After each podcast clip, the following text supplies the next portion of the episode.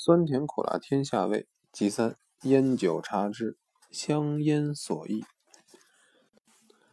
您别看八厘米、十厘米长的一根烟卷，烟瘾大的人三口两口就吧嗒完一根；烟瘾小的也不过五分钟一根，也就剩下了一点烟头。要让人家内行说，其中可尽是讲究。就拿烟卷牌子来说吧，抽烟的人只知烟的好坏。谁还管什么牌子不牌子？可是要叫人家烟卷专家一解释，那里头学问可大了。当年英美烟公司总经销王者香说，公司新出一种香烟，烟味的好坏倒在其次，排名的响亮不响亮反而特别重要。何者是一座高级烟的排名，何者是一中级，何者是一低级排名，各中人可意会而不可言传。一听便知道这个名字可以排在哪一级，起个中下级烟的排名，简直是俯拾皆是，人人会起。您要想起出一个真正够得上高级烟的排名，那可就可遇而不可求了，家家呼其难了。当年大英烟公司征求高级的烟排名，有人拟了一个白政府牌子被公司录用，奖金三万元现大洋，您说惊人不惊人？就拿英美烟草公司出品的加利克大炮台来说，一般的卷烟制造业一致公认这是高级烟的排名。大前门排名虽然也不错，可是讲气魄、论音量，只能列入中级了。至于大小孩、翠鸟、别墅、美女一类，那就是不折不扣的低级烟的排名。在抗战之前，依照政府的规定，全国只有上海。汉口、宁波、天津、青岛五个地区准许设厂制造卷烟。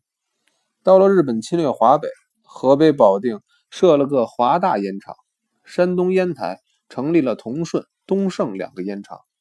一直到抗战胜利，这三个不合规定的烟厂才勒令结束。在中国设厂制造的卷烟究竟有多少牌子呢？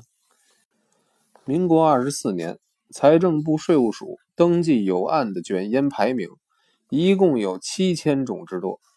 像炮台烟分大炮台、炮台、小炮台、红细胞、老刀，又都有大小两种。真要详细计算，恐怕还不止七千种呢。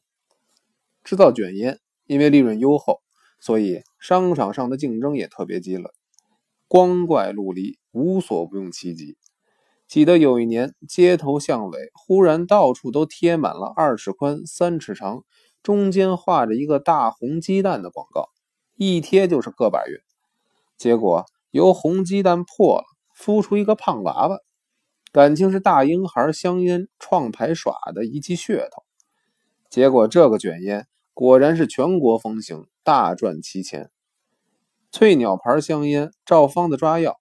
也在翠鸟广告加印了一个大大的“烤”字，那是说明他家用的都是烤烟，也就是复熏过的烟叶。可是抽烟卷的只求物美价廉，管你烟叶烤过没烤过呢？所以在宣传上就没有像大英孩那样收获丰硕了。民国初年，有一种鸡牌香烟问世，单层蓝铜牌纸上印着一只大公鸡，既没玻璃纸。更谈不上用铝箔的包装，每盒五支，还附赠五支加蜡纸嘴儿，行销了好几年，才被其他的新牌子取代。后来舶来进口六十支听装的福禄克高级香烟一批，听子一打开，里头有丝绸印的万国旗，各国的风景名胜，世界珍禽异兽，跟着进口的听装加利克罐子里。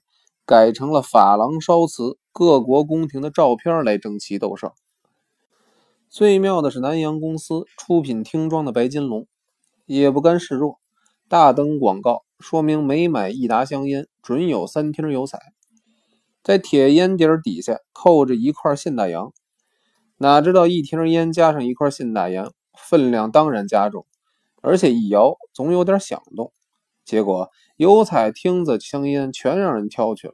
南洋公司一看大事不妙，后来把现大洋换成中南银行发行的五族共和一元钞票，大家这才没法取巧。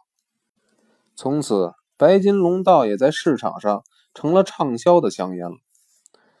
上海有个华城烟公司，全是国人资本开设，在广告、宣传、推销、技术各方面都斗不过洋商，后来傀儡不堪，几近关门大吉。有一天召集股东盐商怎么收歇，正开着会，忽然从天花板里掉了一只肥硕无大的大老鼠来，在会议桌上窜来跳去，就是不肯下桌。有位股东灵机一动，认为民间传说老鼠是财神。既然老鼠是兆，何不孤注一掷，以老鼠为名，再出个牌子试试？于是出了一种金属牌香烟。想不到金属一上市，居然全国各地到处畅销，甚至是供不应求，几乎把英美烟公司几个同级别的烟挤垮。英美一看情形不妙，于是赶紧出了一个大连珠的牌子，并且附赠画片来抵制。从此，香烟里附赠画片。大行其道，什么《封神》《水浒》《西游》歇后语，三百六十行都成了搜集画片的瑰宝。比起现在集邮的狂热，犹有过之。后来华城趁抗战胜利的余威，又用王美玉的照片出了个美丽牌香烟，双喜临门，又风靡一时。英美虽然出了个梅兰芳牌香烟来对抗，可也没把美丽牌整垮。华城从此垂死复苏，反而跟英美、南洋在卷烟界成了鼎足而三的局面，都是那只金属带来的偌大的财运立的大功。各烟草公司除了在卷烟品质上力求精进、互不相让外，对于包装外观的图案设计更是勾心斗角、唯恐落后。宜中烟公司华北运营部的经理石亚三。是专门研究广告学、售货术的专家。他说：“一个牌子出来，第一要抢眼，第二激发兴趣，第三让抽烟的赶快打开钱包。要抢眼，首先要在包装纸的颜色上下功夫。粉红、浅绿、淡青、藕荷色都是顶容易引人注意的色调。可是偏偏这几色最经不起日晒、风吹雨淋。”稍微不小心，包装纸就会褪色。虽然烟是新出厂的，可是包装纸一变色，顾客心理上总有点不出疑。所以设计图案配合包装纸的颜色，尽量避免以上四色。如果一定要用四色，必须造纸的时候在纸浆上下功夫。有人说，当年最流行江南一带叫做红细胞，华北一带叫大小粉包的香烟。不就是粉红色的包装纸吗？不错，红细胞是用粉红色的包装纸。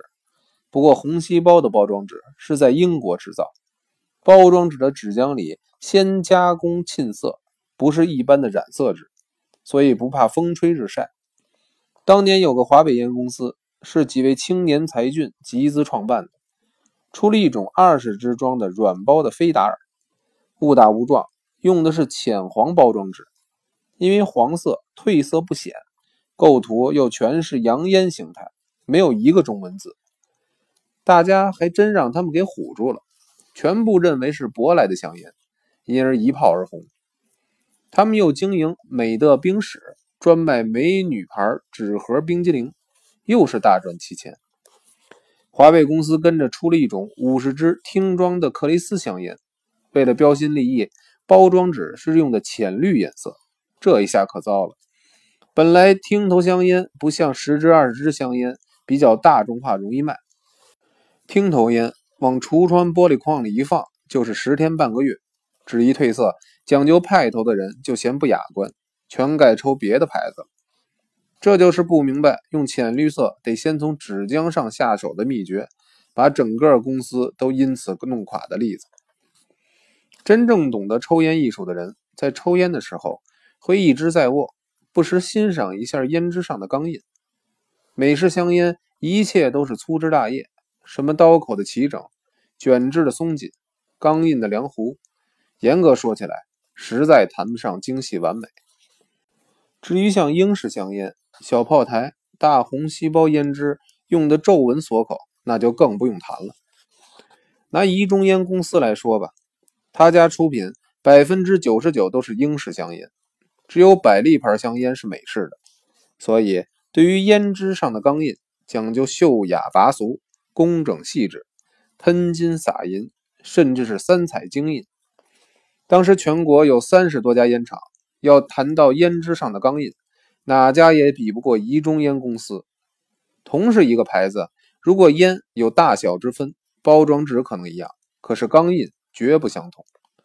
拿三炮台的钢印说，是竖式印有金花，小三炮台就改为横式三行签字体了。据说外商知道中国人特别喜爱金色，取其金碧辉煌。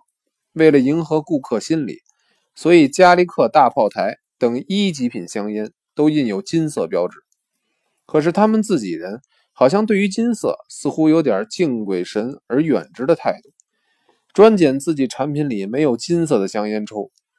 员工配合品大半都是小炮台，就是高级职员也没有抽加利克大炮台的。以舶来品英式香烟来说。钢印真有刻的细腻生动，耐人赏玩的。拿现在台湾可以买到的夹利克三五牌而论，夹利克上面的人面狮身、古埃及王室的标志，就是钢印中的杰作。